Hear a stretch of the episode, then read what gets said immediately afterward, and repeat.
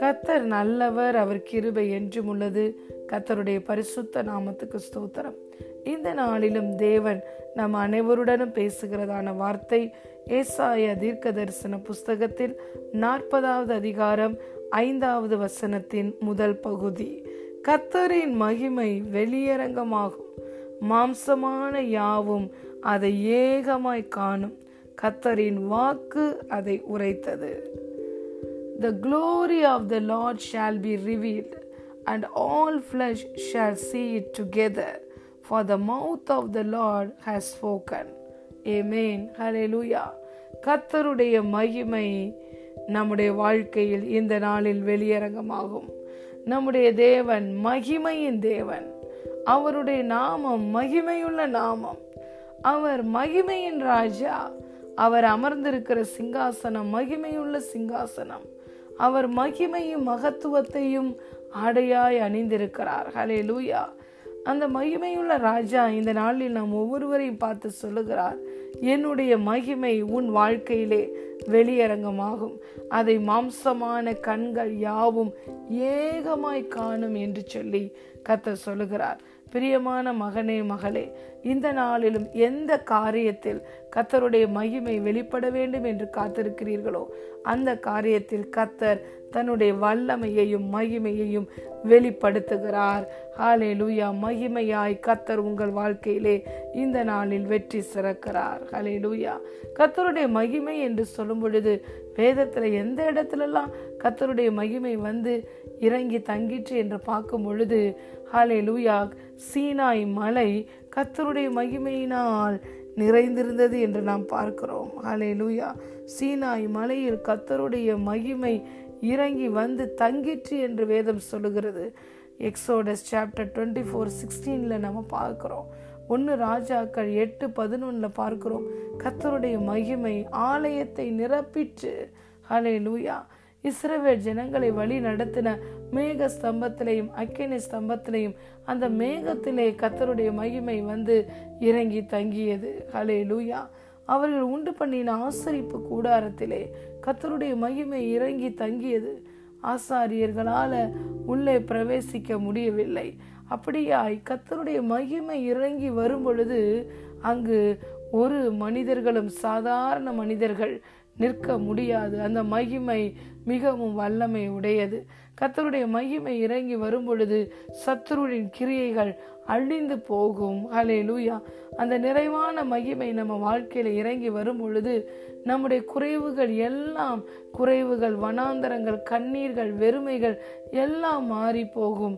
கர்த்தருடைய மகிமை சீனாய் மலையில் இறங்கிய பொழுது ஜனங்களால் கிட்ட நிற்க முடியவில்லை. எவ்வளவோ தொலைவிற்கு ஓடி போனார்கள்.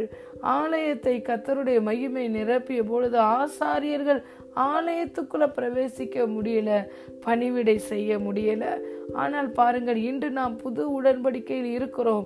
இன்று நமக்குள்ளே, நம்முடைய ஆவிக்குள்ளே மகிமையின் நம்பிக்கையாய் கிறிஸ்து வாசம் பண்ணுகிறார். நாம் ஒவ்வொருவரையும் அவர் கனத்தினாலும் மகிமையினாலும் நிரப்பி இருக்கிறார். அன்று சாலமோன் ராஜா தேவனிடத்தில் ஞானத்தை கேட்டார். தேவன் அவனுக்கு ஞானத்தையும் அவன் கேளாத ஐஸ்வர்யத்தையும் தன்னுடைய மகிமையையும் கொடுத்தார். அன்று சாலமோன் ராஜா போல வெற்றியாய் மகிமையாய் ராஜ்யம் பாரம் பண்ணின மா ராஜா வேறு ஒருவரும் இல்லை என்று சொல்லி நாம் பார்க்கிறோம். ஹல்லேலூயா. அந்த தேவன் இன்று நமக்குள்ளே, மட்பாண்டமாகிய நம்முடைய சரீரத்துக்குள்ளே, நம்முடைய ஆவிக்குள்ளே கிறிஸ்து மகிமையின் நம்பிக்கையாய் இன்று வாசம் செய்கிறார். நம்முடைய வாழ்க்கையிலே மகிமையான காரியங்களை அவர் செய்கிறார். நம்முடைய வாழ்க்கையிலே அவர் மகிமையாய் வெற்றி சிறந்திருக்கிறார். ஹல்லேலூயா. அந்த மகிமை, கர்த்தருடைய மகிமை நம்ம வாழ்க்கையில இறங்கி வரும் பொழுது, நிறைவான அந்த மகிமை இறங்கி வரும் பொழுது எல்லா குறைவுகள், வெறுமைகள், எல்லா சத்துருடைய கிரியைகள் நம்மை விட்டு, நம் சரீரத்தை விட்டு எல்லா வியாதியின் கூறுகள் வெளியே போய்விடும். ஹல்லேலூயா. கர்த்தருடைய மகிமைக்கு முன்பதாக சத்துரு நிற்க முடியாது, வியாதி நிற்க முடியாது, குறைவுகள், வெறுமைகள், கண்ணீர் இருக்க முடியாது. ஹல்லேலூயா. வனாந்தரமும் வயல்வெளியாய் மாறும், வயல்வெளி செழிப்பான காடாய் மாறும். ஹல்லேலூயா. குறைவுகள் நிறைவாகும், எல்லா வெறுமைகள் மாறும், துக்கம் சந்தோஷமாய் மாறும், சஞ்சலம் சந்தோஷமாய் மாறும். அவர் நம்மளுக்கு வெக்கத்துக்கு பதிலாய் இரட்டத்தனையான பலனை கொடுத்து மகிமையினாலும் கனத்தினாலும் இரக்கத்தினாலும் கிருபையினாலும் நாம் ஒவ்வொருவரையும் முடிசூட்டுவார். ஹல்லேலூயா.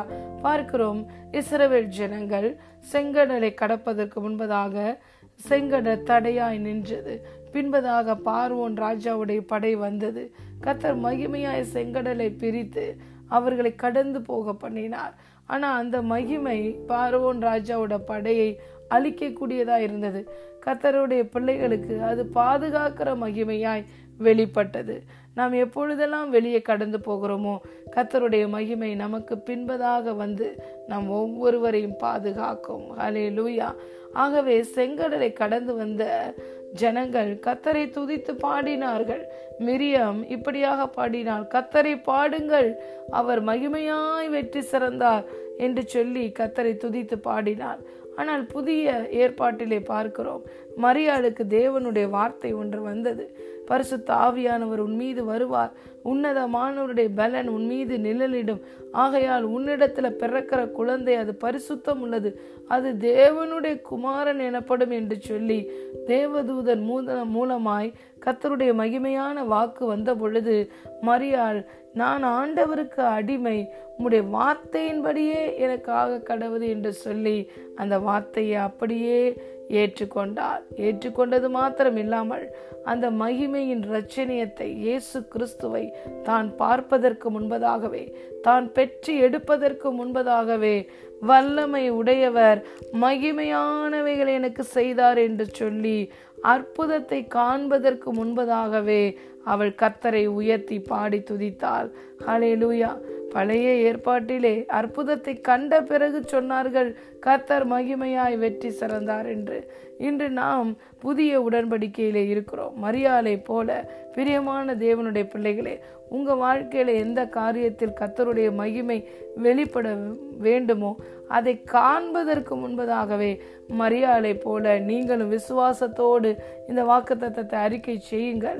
வல்லமை உடையவர் மகிமையானவைகளை எனக்கு செய்தார், வல்லமை உடையவர் மகிமையானவைகளை எனக்கு செய்தார், கர்த்தருடைய மகிமை என் வாழ்க்கையில் வெளிப்படுகிறது, அதை மாம்சமான கண்கள் ஏகமாய் காணும், கர்த்தரே தேவன் என்பதற்கு நான் சாட்சியாய் இருப்பேன் என்று சொல்லி அவரை புகழ்ந்து பாடுங்கள்.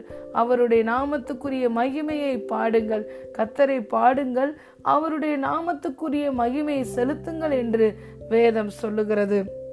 ஹல்லேலூயா.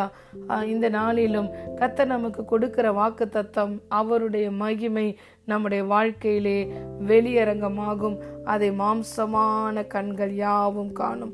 உபாகமம் இருபத்தி ஆறாவது அதிகாரத்தில் பத்தொன்பதாவது வசனத்தில் தேவன் இப்படியாக சொல்லுகிறார், நான் உண்டு பண்ணின எல்லா ஜாதிகளை பார்க்கிலும் புகழ்ச்சியிலும் கீர்த்தியிலும் மகிமையிலும் உன்னை சிறந்திருக்கும்படி செய்வேன் என்று சொல்லுகிறார்.